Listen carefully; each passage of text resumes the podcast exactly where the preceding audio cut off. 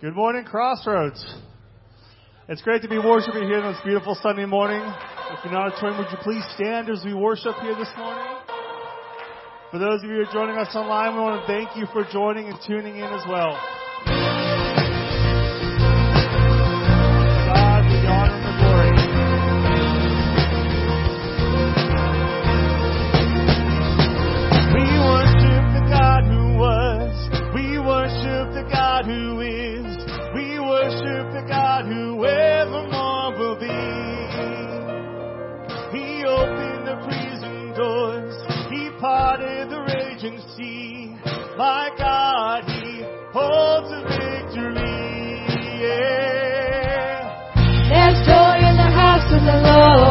There's joy in the house of the Lord today. And we won't be quiet. We shout out your praise. There's joy in the house of the Lord. Our God is surely in this place. And we won't be quiet. We shout out your praise.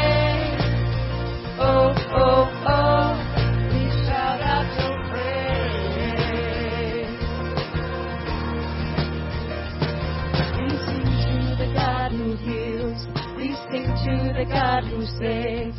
We sing to the God who always makes a way. Then he hung up on that cross. Then he rose up from that grave. My God still rolling souls away. There's joy in the house of the Lord. There's joy in the house of the Lord today. And we won't be quiet. Shout out your praise. There's joy in the house of the Lord. Our God is surely in this place. And won't be quiet. We shout out your praise. We were the beggars,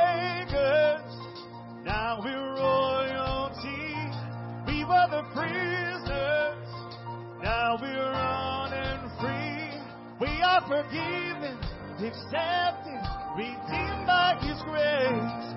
Let the house of the Lord sing praise. We were the beggars, now we're royalty. We were the prisoners, now we're running free. We are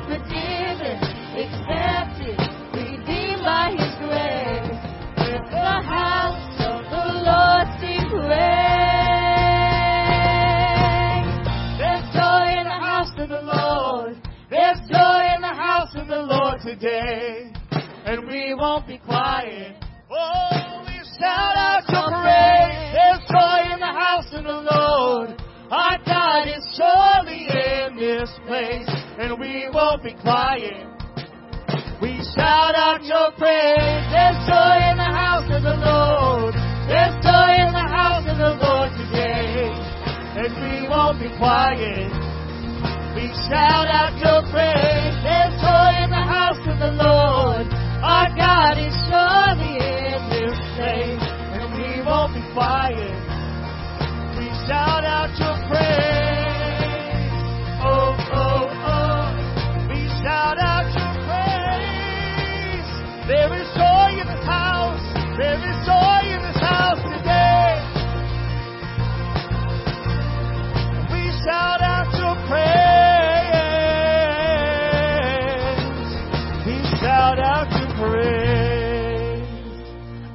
Amen. To God be the glory. God is so good, and we love Him because He loved us first. He loved us so much that He gave His only Son so He may die and forgive us our sins, and we have eternal life through His Son, Jesus Christ.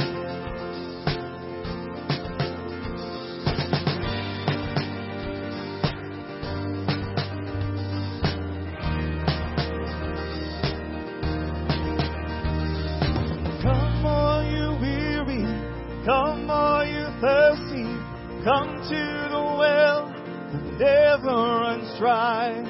Drink of the water, come and thirst no more. Come all you sinners, come find his mercy. come to the table, He will satisfy. Taste of His goodness, find what you're looking for. For God so loved the world that He gave us His one and only Son to save us. Whoever believes in Him will live forever.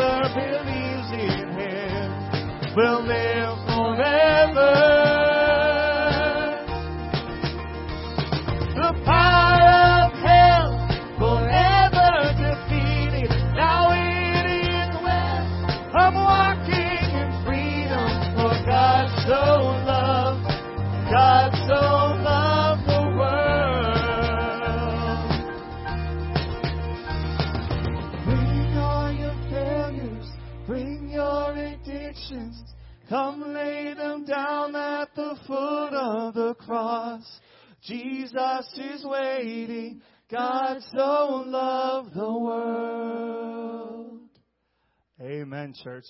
Amen. Amen. You may be seated, please. We're so glad that you're here this morning. Let's give God a hand and thank Him for all He's done. Amen. God is so good and He's moving in our church. We just want to take a moment to welcome everybody. Thank you for coming today. We're glad that you're here. If this is your first or second or third time here today and you haven't stopped by our Welcome Center, I want to encourage you to please do so. We'd like to just give you some information to help you understand a little bit more about the church and a few little gifts just to say thank you. So we want to say welcome and that we're glad that you're here today. Just a, a few things. If you'd like to connect with us, you'll see there's a connect card out front of you and a seat back in front of you. And uh, if there's anything that we can do to pray for you, to help you in any way, please uh, use that as a correspondence.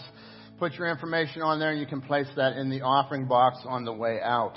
Uh, we have uh, just a few things coming up here. All things are Easter. Easter is a little bit early this year, but it doesn't feel like it, does it? We've got sunshine. Yeah, right? This was a warm February, and uh, it's coming in like a lamb, right? March is coming in like a lamb, so it's going to just stay a lamb the whole month, right? So that's what we don't think will happen. Anyhow, so there is a big Easter egg hunt coming up on March the 23rd, I believe it is. March the 23rd. This is Saturday. Uh, you can sign up online. If you go to our website, you can register your kids. It is free. Um, and I want to encourage us, let's all use this to bring somebody to Christ. That's what we do. Uh, as we go out, we invite and we let people know in our community that, hey, there's a free egg hunt going up at the church. I call it the egg hunt on steroids. There's 18,000 eggs that they're going to be filling out there. Isn't that incredible? Uh, right now, I know this morning some of our junior high, one of our junior high classes, they're stuffing eggs over there and having fun. And then Chrissy told me after that, uh, they have pretty much all the eggs parted out. So 18,000 eggs will be filled effortlessly uh, by you, the church family. Let's thank God for that. Isn't that wonderful? God is so good. And uh, so I just want to encourage you, if you're able to help serve at that event, please stop by the table in the foyer. There's an egg hunt table over there to the left in the foyer. Stop by and they will tell you how you can help. They set up carnival games around the big circle, uh, and they do three shifts of this egg hunt all day long. So maybe you can help for part of the time. Uh, they will uh, enlist you to serve at any moment of that day. So whatever you can give, they'll be happy that uh, that you're able to serve there today. So also, uh, I want to uh, remind you we'll have a Good Friday service coming up. That'll be on March the 29th, Friday night, March the 29th. 7 p.m. We'll have a night of worship and communion. We're working on something a little bit fun here. It's called a night of hymns, and I'm really excited about it. They're going to take a lot of the hymns that you're familiar with and remake them, and it's just going to be a beautiful, beautiful night. So I'm looking forward to that as we come and we reflect, we remember, and have communion. It's going to be a beautiful, beautiful night. I want to encourage you to be here for that. And then Easter will be Saturday. We'll have our Saturday service at 6 p.m on that Saturday. We typically don't have children's ministries on Saturday, but that Saturday we will, okay? So there will be nursery and children's ministry on Saturday evening, as well as Sunday, 8 o'clock. We're going to add the 8 o'clock service on for Easter only, okay? Um, if some of you are really that early risers and would like that all year round, talk to me. We could do that. That may be something to look at in the future. But 8 o'clock for Easter Sunday only, then 9.30 and 11. And uh, last year we did that, and we had attendance that was incredible at all four of those services. So I want to encourage you to uh, plan your your time. And here's why we're doing this: so that you can bring a friend. That's why we're adding the extra services on, so that you can invite somebody. So I want to encourage you. We're going to have some uh, things that you can hand out to people and help them find a way to uh, find their way to Crossroads, which is the way to Jesus. All right, not the only way. Jesus is the only way to heaven, right? But Crossroads is uh, is our local, the local expression of the body of Christ here, and we're able to reach out and help them find the way, the truth, and life. Amen. Let's thank God for that great truth. He is the way, the truth, and the life. All right. Uh, just uh, two other uh, brief announcements. Number one, a lot of you uh, uh, people were questioning, "Hey, there's a police car outside. What's that all about?" Let me just give you a little bit of information here. That police car, his name is Bill Bill Tomoski. Bill Tomoski now attends this church. Can we thank God for that? Yeah. Bill was here on Saturday night, and uh, warmly welcome him out there. Uh, he's on duty, and uh, he has told us as he's uh, uh, on on his duty time that if he is available on Sundays, he'll be able to just sit up there and help us with traffic and alertness out there. So I want to thank God for the favor that He's giving to us from our local community. Amen. Let's thank God, man. What a great God we serve. You know, we ask God, we prayed those 21 days of prayer. Uh, we ask God, grant us favor, Lord. Favor in our community. That's just one of those signs. We're seeing favor in the community. Another thing that I want to share with you this week that God has given us favor on is uh, on Word FM this week, we will be the church of the week. All right? So if you listen to Word FM 101.5 Word FM, uh, you can tune into there. They even called me up, and I had to go down and do an interview. And that interview will be aired Friday at 6:30, Saturday at 7 a.m. I won't be hearing that one.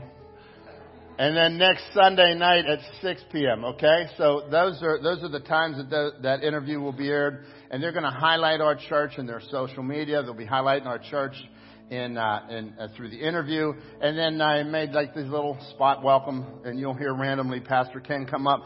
So if uh, you're driving along and all of a sudden you hear Pastor Ken inviting you to church here at Crossroads, that's me. All right, so I just want to encourage you, and I want to encourage you. God is moving in a powerful way in our church. Amen. So uh, I just want to tip you in on some of that. Let's thank God for all the blessings of the Lord. Amen. God is just doing His work in this place. So we're thrilled that uh, what God is doing. Let's stand together as we continue to sing. I want to say thank you for your faithfulness in giving. God is just blessing the church. It's incredible, and we're looking to the next step of what God's going to do here at Crossroads. I can see where God has taken us, and it's going to be a wonderful place. Uh, already, it's a wonderful place, but I can see the impact of our community. We're going to be impacting the world around us God's using you to do it. So I want to say thank you for your faithfulness in giving. You know, uh, Friday I came up and I checked the mail here at the church, uh, the mail that comes to me, and there was a nice, nice little card that came back from our missionaries over in Ireland, and we sent some money to help them with that church plant, with the building that they wanted. And they were just thanking us, and they said, Pastor Ken and Crossroads Ministries, Thank you for your faithful support, and thank you for the $3,000 that we were able to send him. Let's thank God for that, Crossroads. God's using you in a powerful way. Father God, we come before you. We thank you. You are an awesome God. Lord, as our people continue to worship you, I pray that you'll be honored and adored, Lord. God, we ask your blessing upon all these events, outreach events, Lord, uh, egg hunts and, and uh, uh, Good Friday service and Easter services. God, just move in a powerful way, and we'll give you the honor and the glory, and we'll bless your holy name. Lord, I pray you'll be with our people as we not only give to you of worship, but we give of our finances, Lord. And as we give through the offering boxes, we give online, we give through the mail, Lord, I pray that you'll be honored and adored in this place. God, we pray for all those downstairs right now that are serving our community, Lord, serving our children, Lord. They, they're caring and they're not babysitting. Uh, they are teaching them the things of God. And Lord, they're in a safe environment. We thank you for that wonderful place that, uh, that we have, Canopy Kids. But Lord, we know that most important out of everything that we do, they're hearing about the precious name of our Lord and Savior Jesus Christ that will change their life.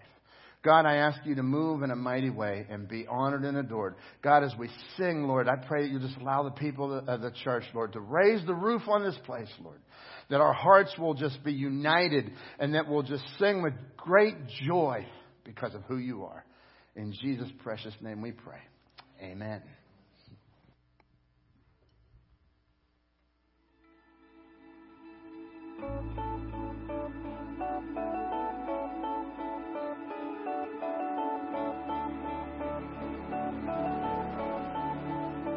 At your name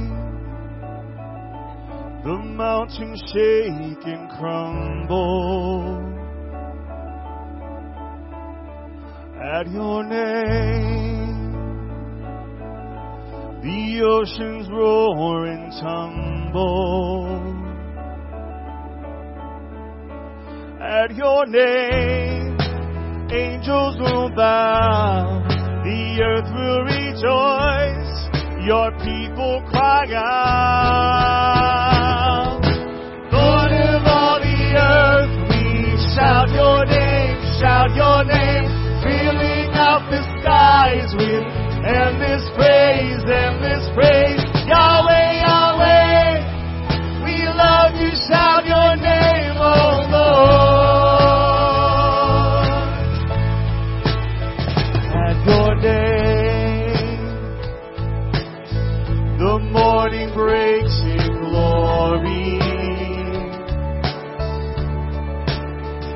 At your name, creation sings your story. At your name, angels will bow, the earth will rejoice,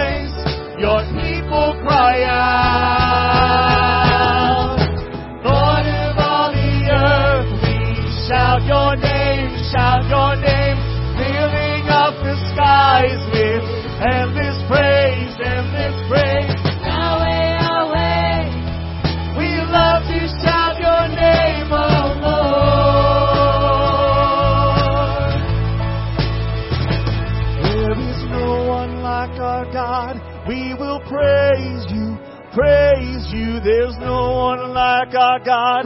We will sing, we will sing. There is no one like our God. We will praise you, praise you. There's no one like our God. We will sing, we will sing. There is no one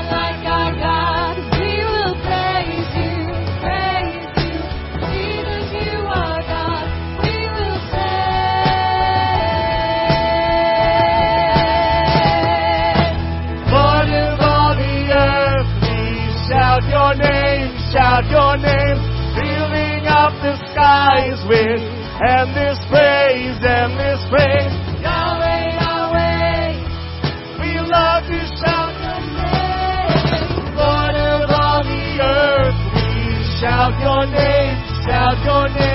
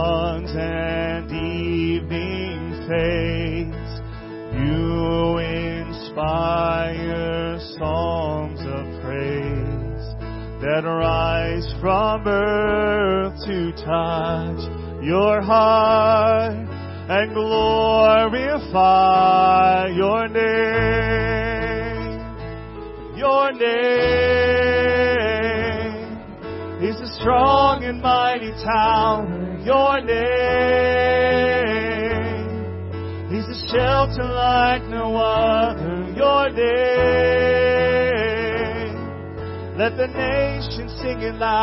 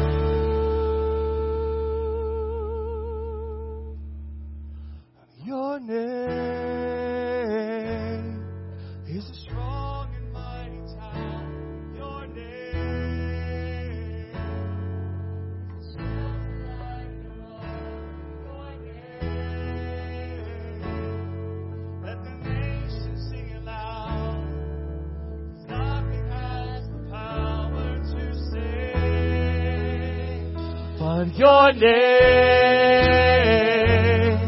He's a strong and mighty tower, your name. He's a shelter like no other, your name. Let the nations sing it louder, cause nothing has the power to save but your name.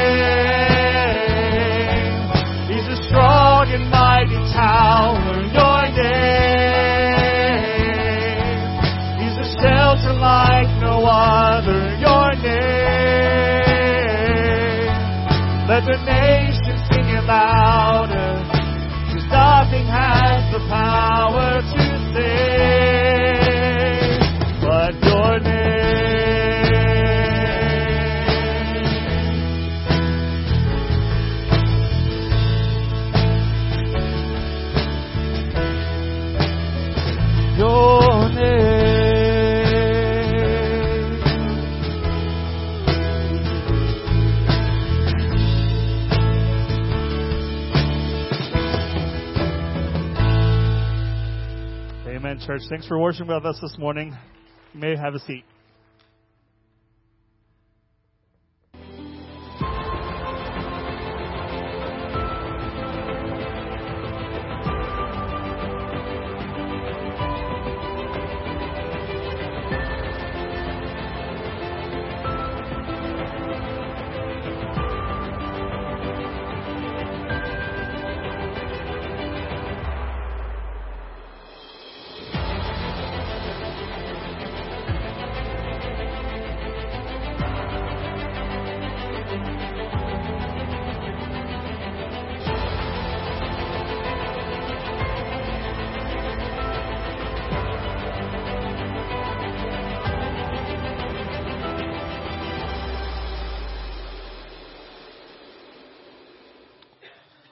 So I'm reminded of the days uh, taking a road trip. You know, we're on the road to the cross. I'm reminded on the, of the days whenever I used to go on long road trips. Um, those days are kind of over. I don't like taking long road trips anymore. Does anybody like driving 12 hours? Okay, three of you. That's wonderful. And so I'll never forget. I mean, you like getting to your destination, right? You like getting to the beach, but nobody likes that 12 hour drive. I remember back in the day, I wanted to go to this conference that was in Florida so bad, and it was in the middle of February. And so I drove, I had a little Cavalier, Chevy Cavalier, and I got in that car, and you know, I'm no little guy, so I got into this little Chevy Cavalier, and uh, Josh Watts, who's the pastor now of City Church, and Al Finney, who you see here on the church porch quite often, right? Uh, Al Finney was the only guy who was made for that car, okay? The rest of us were like this, okay? And for the, for, it was just ridiculous drive to get there, okay? And I'll never forget, I'm driving, driving, driving. Driving. We made one stop in the Carolinas, and we spent the night there, uh, with a good friend of ours, and then we got up and made the rest of the day. But, you know, when you're, when you're on a road trip, you don't like the rest. You, you want to get there. And uh, and I'm found out now that as I'm getting older, I can't do that anymore. I got I have to stop about every two to three hours at minimum, okay? And and that's just for bathroom breaks, all right? That's not a, not for other exercise or stretching and all that stuff. So it's like, man, you want to get somewhere, you got to keep moving and you got to keep going, but you want to stop and you got to rest. And as I was thinking about this road trip to the cross, the road that Jesus took to the cross. We're on the last six months. This morning we're going to take a, a, look at what rest was. And he took a, he took a rest stop, if you will. And as he took this rest stop, he's going to teach us some valuable lessons about how important that rest is. You know, in the Christian life, I think sometimes we just get so busy that we forget how important that rest is. I'll say as an American, we get so busy, don't we? I mean, that's what Americans are known for. We're known for our business. We're moving all the time. We're going someplace. We always have an agenda. We always need to accomplish something and I've got a, I have, you have your job. Some of you have side gigs on that, on top of that. Others of you, you have, uh, uh, you're involved in a community. You're involved in a church. You have so many things that you're trying to do and sometimes you are just worn out. You're just tired out. And so I want to remind you that Jesus said in John 10:10, 10, 10, Jesus said that the thief comes to steal, kill, and destroy, but I have come to give life. And you know, when we're in this busyness, when we're running this rat race of the American life, if you will, of uh, just speeding out of control, and every moment is occupied. And then whenever you do have a downtime, you're on this thing, right? And you're always your, your mind is going to somewhere else. Do you ever go out to dinner and just watch people sit at dinner? It's really sad. I watched, often I'll watch families just sit there and they'll, they'll have their phones in front of each other. I'm like, wow, we used to call that a date. And now it's like they text each other across the table, you know? And so life has changed dramatically. Life has really changed. And so I want us to catch this because this has been a problem that humans have had. And so let's go into the, to the book of Luke here. Uh, I just told you that Jesus said the thief comes to steal, kill, and destroy, and so that's what the what can happen if our time's not given over to God. Uh, so today we're going to look at a rest stop on the road to the cross, Luke chapter 10, and beginning in verse 38. Luke 10:38. Now it happened as they as they went that he entered a certain village, and a certain woman named Martha welcomed him into her house. And she had a sister called Mary who also sat at Jesus' feet and heard his word. But Martha was distracted with much serving, and she approached him and said, Lord, do you not care that my sister has left me to, left me to serve alone? Therefore tell her to help me. And Jesus answered and said to her, Martha, Martha, you are worried and troubled about many things. But one thing is needed, and Mary has chosen that good part, which will not be taken away from her.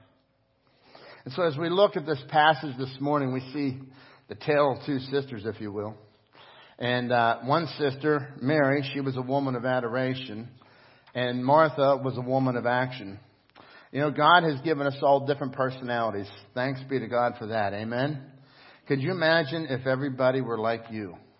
Now you'd think there'd be less conflict. I think there'd be more conflict. if everybody were like me, because I know what my problems are. okay, uh, if everybody were just like you, there'd be all kind of conflicts, right? So Mary, Mary uh, sorry, Mary was a woman of adoration. Martha was a woman of action. And so here's what happens. Martha comes along and we see Martha is a preoccupied person.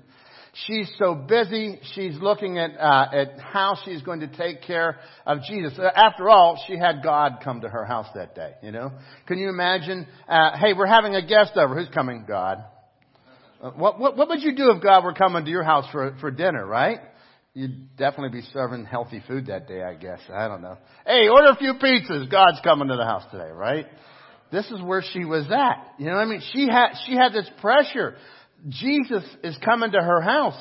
And by the way, when Jesus came to her house, you know, you think of him, they traveled together with the 12 disciples, right? So the 12, so you're thinking there's 12 plus Jesus, that's 13.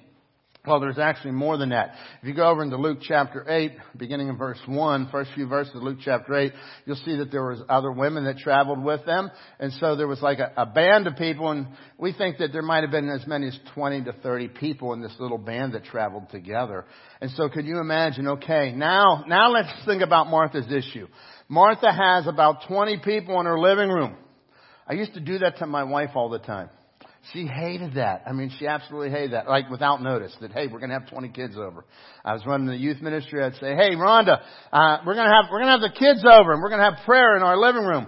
And she goes, where are we going to put them? I said, well, just put them in the living room. She says, well, we can feed about, uh, we can sit about six or eight people in our living room. Where are they going to sit? I said, they're teens. They'll sit on the floor. They'll be fine, right? And so what happened?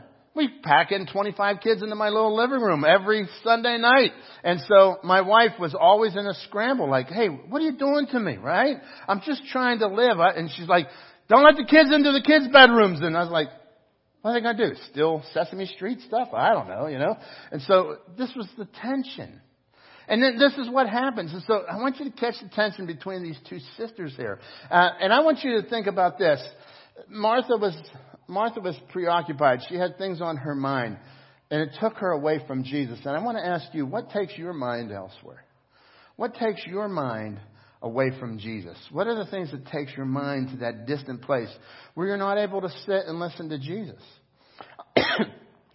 Excuse me. I think you'll notice here that as we go through the through the passage, that uh, Jesus doesn't doesn't scold her for serving. Uh, I think that I've read this passage many times, and I typically hear, well, you know, Martha's the bad girl and Mary's the good girl. I think that they were both good. And as you're looking at it, you say, wow, these were two good ladies, and, and Martha was just over the edge on serving. And you know, there are these personality differences, and so God makes our personalities different. Many of us are, are prone to go to the activity route. And I even find myself prone to go to the activity route. It's easy to do activities all the time. It's harder to sit at the feet of Jesus. But what are the things that preoccupy your mind? What are the things that take your mind elsewhere and get you not able to sit down at the feet of Jesus? Um, I want to encourage you. What, what, what, what is it that is, uh, has taken your time? You know, I think we, and like I said, we're just so busy today. We are busy, busy, busy, constantly busy, busy, busy. So what, what are the things that, that are filling our time and taking us away from the feet of Jesus? Are they the things of the world? You know, we're, we're working every day. We're, we're just going through the routine of life. We're trying to keep up. We want, and this is all in good things. Listen, we're not, God didn't say, hey, don't work. he didn't say, don't have fun. he, he didn't say, to do many things that are good. He's saying, I want you to put them in proper perspective. Um, the things of this world. Uh, uh, how about the things of this world that are normal? You know, I think we just look at and we say, wow, these, this is just normal life. And that's how Americans live. Just better get used to it, right? I remember when my kids hit the, right that sixth grade mark, going to the, um, to the orientation before sixth grade started. And I was like the nervous parent. My kid was coming out of elementary school, going into middle school. And I was like, oh no, my little baby's growing up. And another parent came over and said, hey, you're going to be so busy. And fasten your seatbelt because it's going to go by like that. And you're going to graduate your kid. And here I am, this first time my kid's going into middle school. I'm like, don't scare me. I mean, it freaked me out. And let me tell you, now I'm that old man that says, hey, you're going to be so busy. And it's going to go by like that. And that's exactly what happened. I mean, we were we were at games, we were here, we were there, we were everywhere. I mean, you name it, it was a constant juggle in my life, right? So so as we're doing that, I'm not saying that you can't do a lot of that. It's just Jesus got to have a higher priority. Jesus has got to be the priority. Look, verse 38, he says, Now it happened as they, as he entered a certain village, and a certain woman named Martha welcomed him into her house. When you see that word certain, I want you to think Jesus had a divine appointment. This was specific. He went into a specific place, and there was a specific woman. That specific place was Bethany, that we know from the book of John. And it was a certain vill- uh, the place Bethany means the house of figs or the house of dates. And so it was a, play, a favorite place for Jesus whenever he was near Jerusalem. So we started our journey in Samaria. He's now made it down to Jerusalem. He is not far from Jerusalem. Bethany is just a small little village, just a few miles from Jerusalem.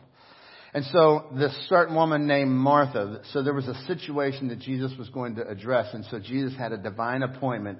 And so Martha, he comes up to Martha. By the way, Martha, her name means lady of the house. In other words, she's the hostess.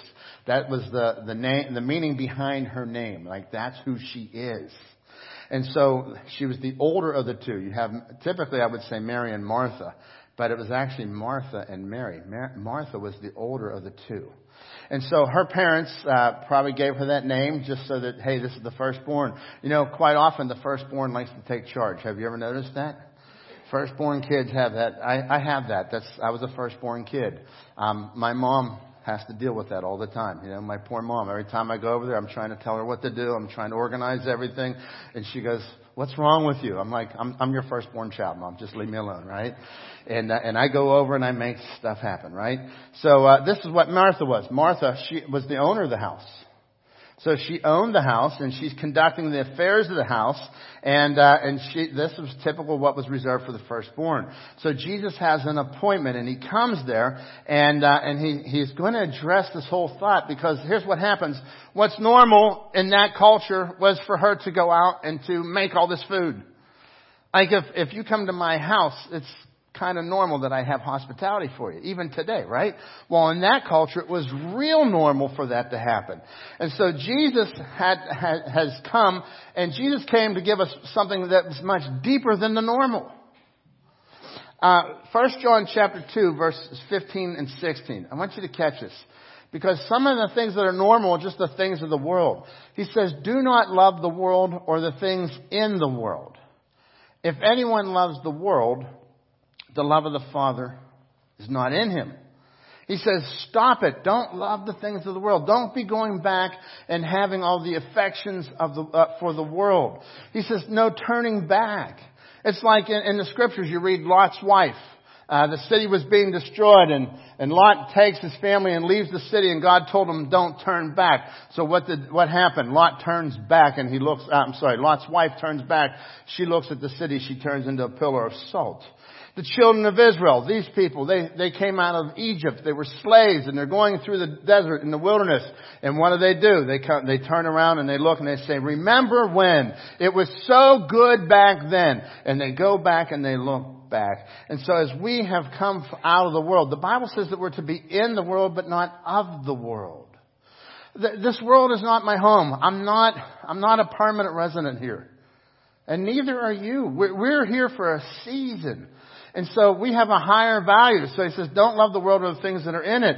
Verse 16 says, for all that is in the world, the lust of the flesh, the lust of the eyes, the pride of life, is not the Father, is not of the Father, but is of the world. So what pulls on the Christian here today is these things. The lust of the flesh, the lust of the eyes, and the pride of life. Uh, we're, we're busy. I think sometimes we're just busy with the things of the world. Just the routines and the operations and the daily things. And I'm not even talking about the bad things. Like here the scripture says the lust of the eyes, the lust of the flesh, the pride of life. Like these can drive us and can certainly drive us into some, some pretty bad things. But I, I want you to think about just the basic drive behind all that.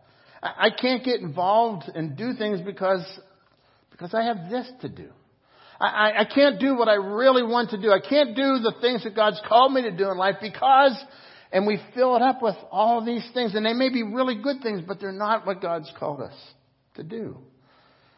When we put God first, everything else seems to work. Matthew 6:33, Jesus said, "Seek first the kingdom of God.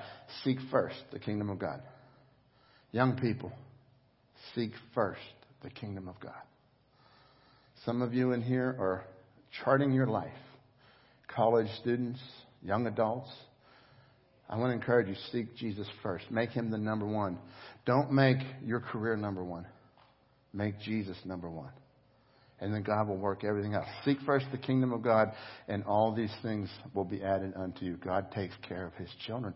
And I want to encourage us today, for those of us that are not so young adults, to seek first the kingdom of God. Seek Him this morning. Seek Him every day. And you know, see that, that changes the whole, that changes the whole picture of life whenever I'm seeking Him first. Because it's, it, you know, again, our culture says that's just normal that you're busy all the time. It's normal that you're racing out of control. But let me tell you, uh, sometimes busyness can feed the lust of pleasure, the lust of comfort, the lust of pride. Like these are the things that it can really feed. So I, I can be busy. So I've got my career and so I want, I want my career to be successful. And why do you want to be successful? Well, you want to make money so you can buy a bigger home to provide for your family. And well, why do you want a bigger home to provide for your family? Well, because you got to keep up with the Joneses. And you know, my friend's got a bigger home. And so this whole thing, what happens is your pride gets involved and comfort and pleasure. And listen, there's nothing wrong with comfort. But put it in the proper place. But, you know, if your life, if you make all your decisions based upon convenience and comfort, God will be at the third or fourth or fifth spot. But if you make your decisions with Jesus first, He'll always be number one, and you'll be consulting Him. You'll be asking Him if this is the right thing that you should do. You'll be asking Him if this is the right thing that uh, that you should participate in. You'll be you'll be talking to the Lord instead of just letting somebody else. Uh, sometimes I feel like you remember those marionettes. They were they had the uh, the, the the guy up up above had the the four pieces of wood there that were screwed together, and all the strings, and he would just. I'm really dating myself. For those of you that only know what YouTube is, you can look this up. Okay the, the marionette and the strings went down and somebody else pulled the string and his hand went up. Remember that? I'm really dating myself here. Yeah, I got, I got to, I got to get caught up on the YouTube generation here. But I, let me tell you, that's what I feel like sometimes in our culture. Somebody else is pulling the strings, and I'm just going with it. Oh, this is what you do because your kid's this. This is what I do because I'm in the community. I signed up, I got to do this. And we just run out of control. Uh, we're like, we're like, like a hamster wheel. Uh, did you ever watch a little hamster on that wheel? Isn't it fun to watch them?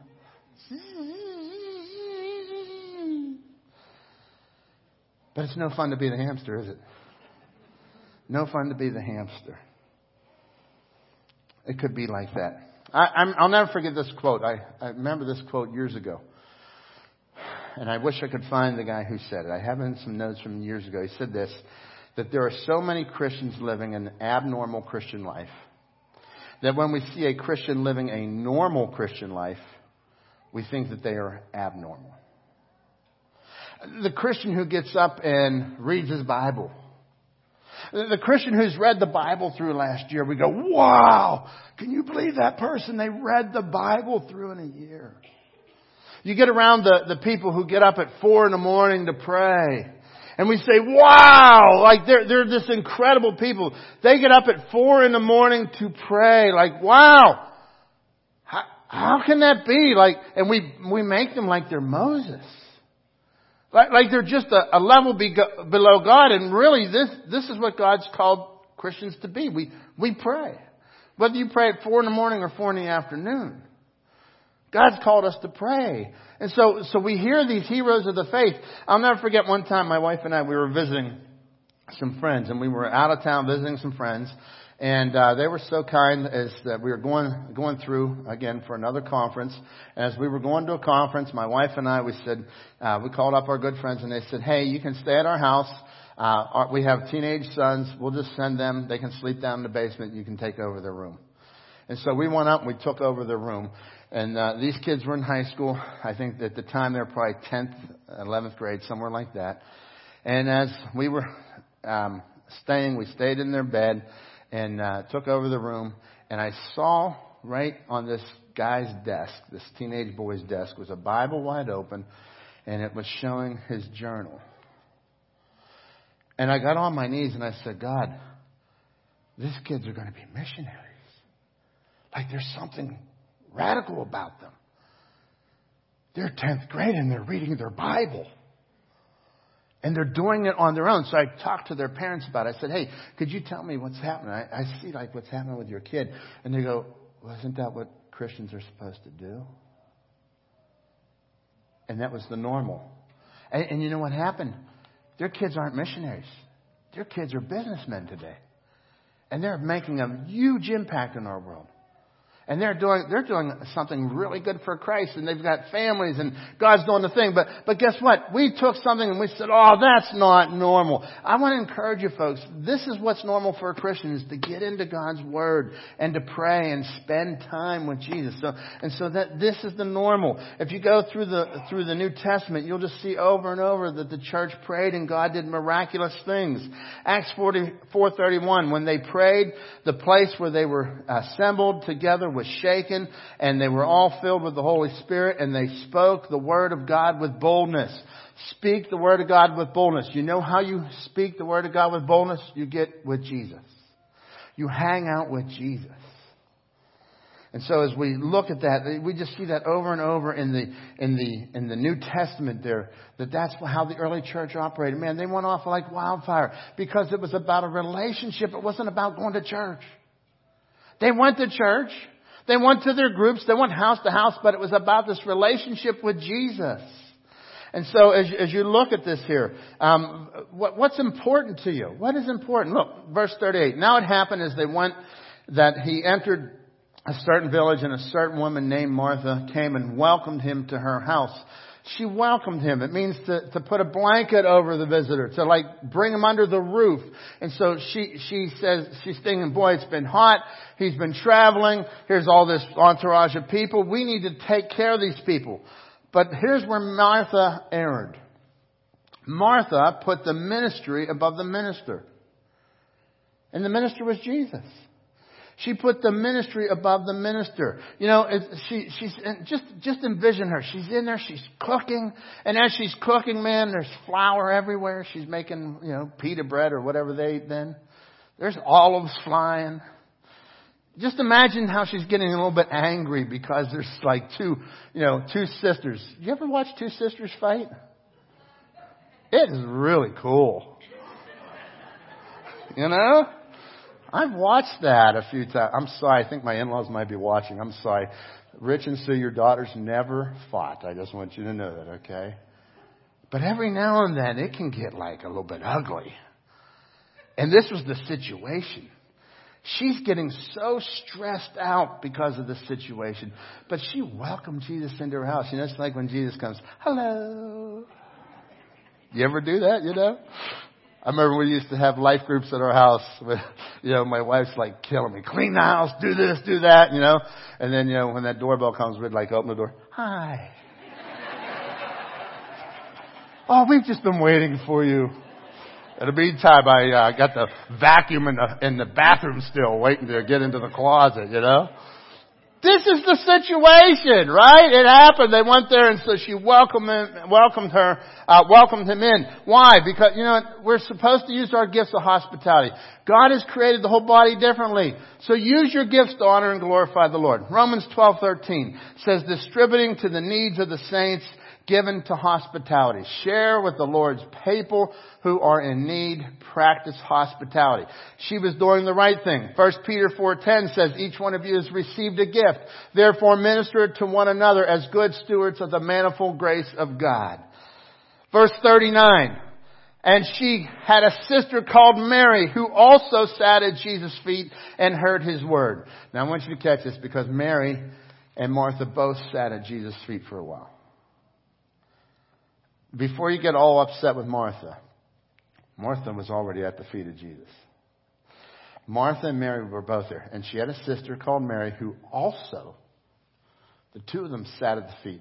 Uh, it probably went something like this that uh, the two of them were together, and they were listening at the feet of Jesus. And, you know, typically the pictures that you see people dramatize is just these two ladies, you know? Like Jesus went to home of two ladies. Come on. He took an entourage of people with him. And as they're at this home, these hostess, they're trying to figure this out. So, you know, if I come to your house, you typically would sit down, would sit down, would talk for a while. And we'd gab for a while. And then all of a sudden you start to get hungry. And then you go say, well, I think it's time for me to make the meal. Or maybe you had the meal prepared. But check this out. Here's, here's Mary and Martha. So Mary and Martha say, hey guys, we're going to go, we're going to go start making the meal. And so they go in there, they start making the meal, and you can just hear it going on, you know. It's like, man, there's flour. She's got her apron on. She is just covered in the food. That's how I am when I cook. I wear more than I eat of it. It's amazing. And I eat a lot of it, right? So, I mean, I just wear it. Uh, so she's, she's cooking and she's got all this stuff everywhere. And, uh, and then, then all of a sudden, Mary goes, Hey, Martha, I think I want to go hear some more what Jesus is talking to there. You all right with that?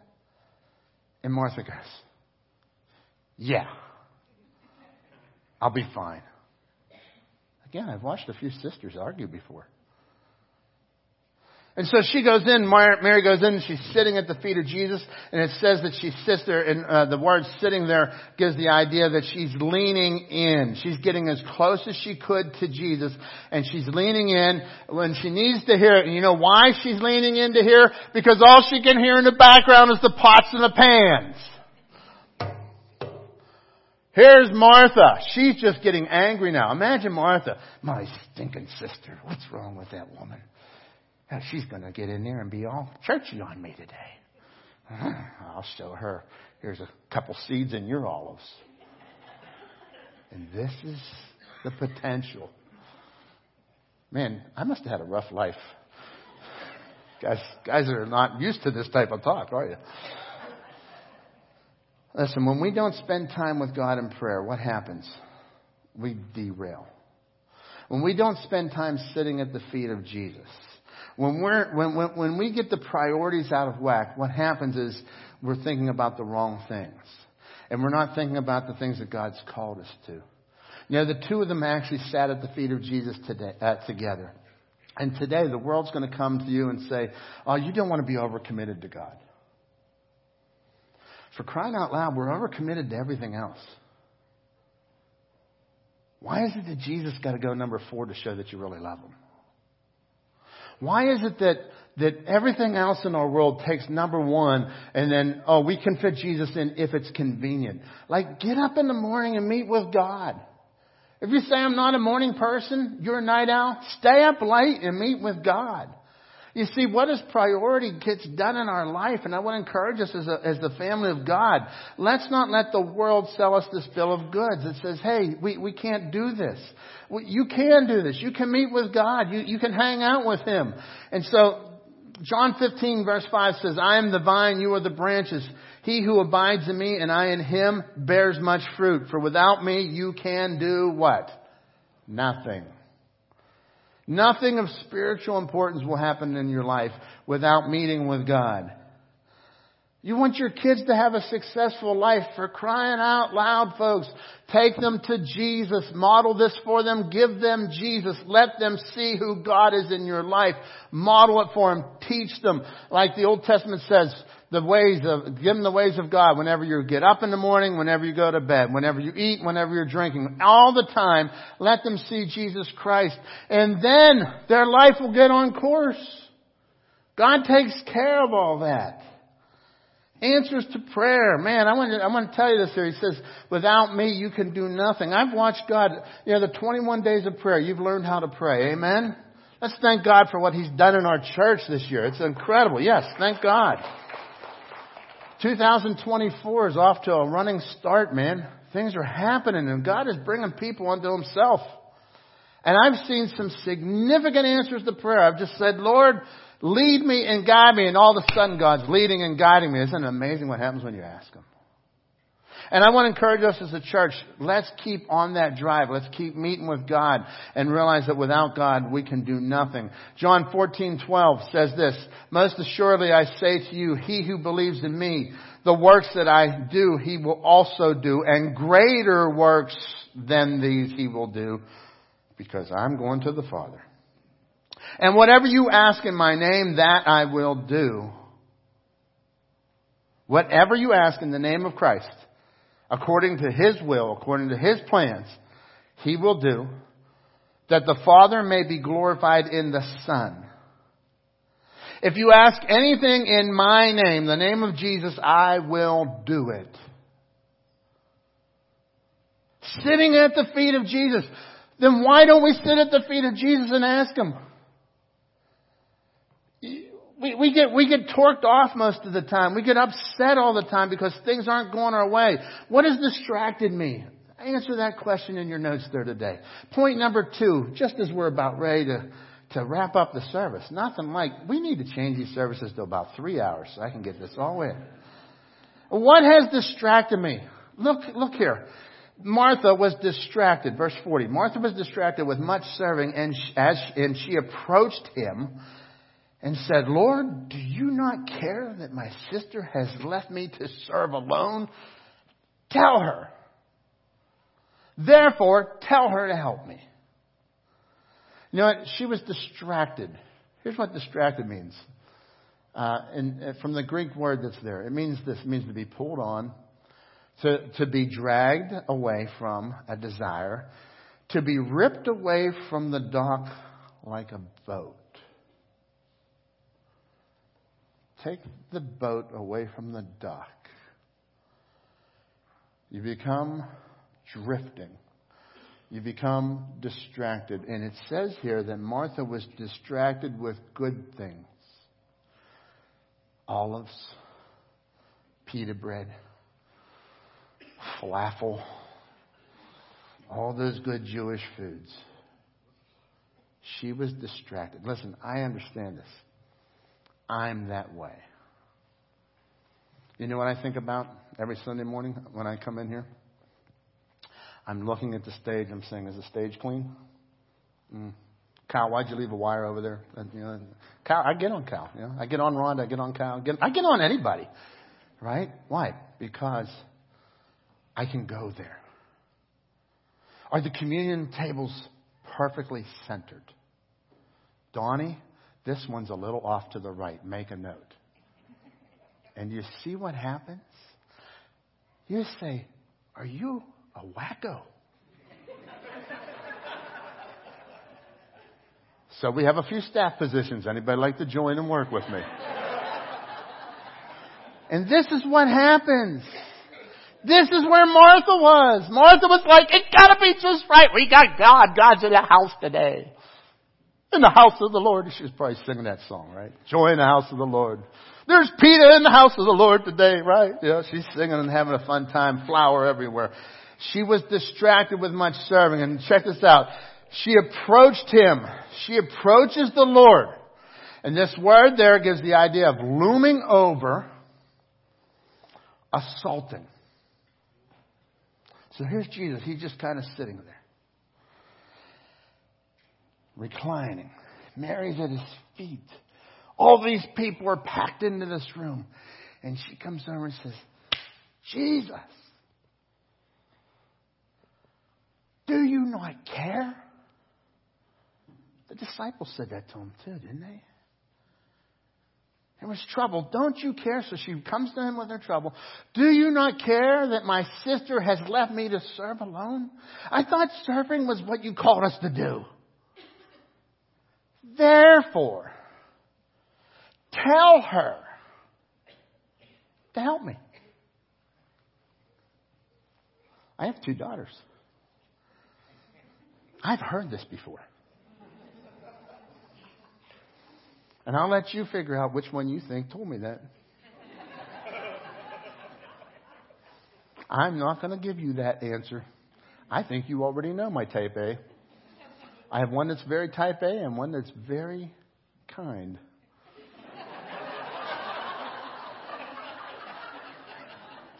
it's probably what you think of me and my wife, too, right? So, anyhow, she says, Tell her to help me.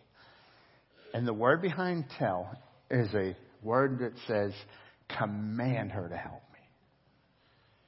And before you get all crazy about Martha, have you ever gone to the Lord in prayer and said, God, my boss is a wacko. Tell him to give me a raise. Lord, my wife, she is wonderful. Tell her to be even more wonderful. Or maybe you said this about your child. Oh Lord, I've got this wonderful child. He's going to be a great leader one day. But he's killing me today. Lord, tell him. So folks, I want to invite you to Jesus. You know, the answer to all this was not that Mary should, that Martha should not have been serving. Is that she should have went back to the feet of Jesus. Look what he says here. Jesus says here in verse uh, 40, 41 here. He says, uh, let me get to it here. I'm jumping through a bunch of stuff here. Verse 41. Let's put 41 up there for me. Thank you. Jesus answered and said unto her, Martha, Martha. And when it's when you hear the, your name twice, it's an endearment. Martha. Martha. You're worried and you're troubled about many things. Folks, work without worship produces worry. Always remember that. Work without worship produces worry. We want you to serve in the church, but we want you to worship Him first. If you don't have this time with Jesus, and that's the fill in the blank there, your third and final fill in the blank. Work without worship is, is uh, produces worry. And so, Martha, Martha, why are you worried and troubled about so many things? Verse 42 says this. All right, we'll get up there to verse 42. He says, But one thing is needed, and Mary has chosen the good part which will not be taken away from her. So this morning, as we close our service, we're going to have communion. I'm going to ask the men of our church who are serving to come forward at this time and please serve the congregation. As uh, as they come your way, please take the uh, the communion, and I want you to hold it, and we will all take communion together. All right. And so, gentlemen, please serve the congregation at this time.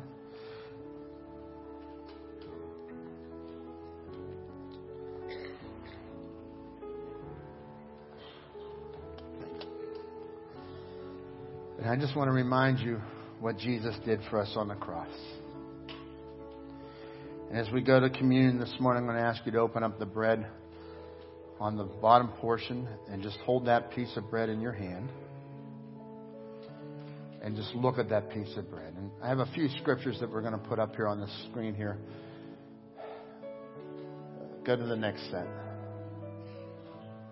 He says, The Lord Jesus on the night he was betrayed, he took the bread. And when he had given thanks, he broke it and said, This is my body, which is for you. Do this in remembrance of me. this Last Supper, as we know it, took place just a few weeks after this Mary and Martha. So, what I want to encourage you to do is to come to the, to the foot of Jesus today. And as you hold that bread, remember, he says, This is my body. Not meaning this is literally my body. This is the symbol. This is a, a he's showing a picture. This is my body, which is for you. Do this in remembrance of me. So as you hold that bread there today, I want to remind you that that uh, that bread has no yeast in it. There's no. It's known as leaven, and that's why it's flat. And in that in the scripture, leaven was always a symbol of sin, and so without the leaven, you're going to take a piece of bread without the leaven. It's symbolic of the perfect sacrifice of Jesus Christ. How Jesus died on the cross and he paid for your sin. It was the only spotless Lamb of God. And so as we take this today, I'm going to pray over this and I'm going to ask you today to, uh, to worship with me. Father God, we come before you. And Lord, we sit at the feet of Jesus. God, thank you. Just with our heads bowed and eyes closed here today, if you've not yet opened your heart to Jesus, I want to invite you to trust Jesus. He died on the cross. He paid for your sin. He rose again the third day. And he says, Whosoever shall call upon the name of the Lord will be saved from the punishment of their sin. So before we go to the Lord's table, would you open your heart and just trust Jesus? Just call on Him and say, Dear Jesus, I'm a sinner and I need a Savior. Thank you that you died on the cross, that you were buried, and you rose again. I invite you into my life right here, right now. Lord, thank you for those in our room that have just opened their hearts to you. I pray for all of us, Lord, as we receive communion, we do this in remembrance of you. Thank you for the broken body on the cross, the perfect, spotless Lamb of God who was sacrificed for my sin and for the sin of everyone here. In Jesus' name we pray. Amen.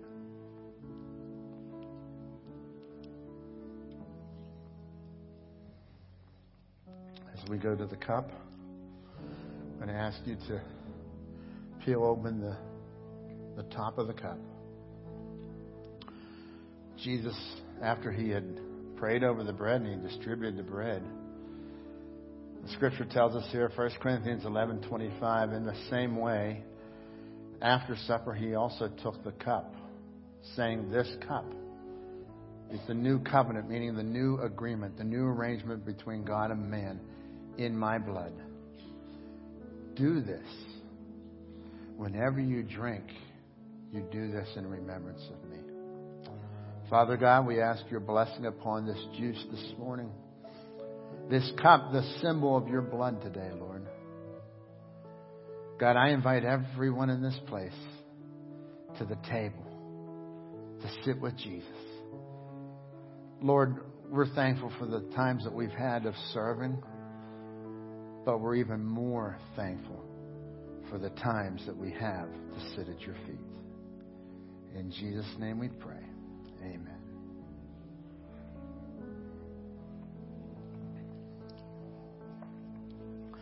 My encouragement to you today is to start your day sitting so you can stand the rest of the day. You know, it's hard to stand the days, isn't it? The only way that you can stand the rest of the day, and I think I have that at the end of my slides there, Dave. The only way that you can start your day is by sitting. Begin each day sitting so you can stand the day. Amen? Let's all stand together and be dismissed. God bless you. Have a great day.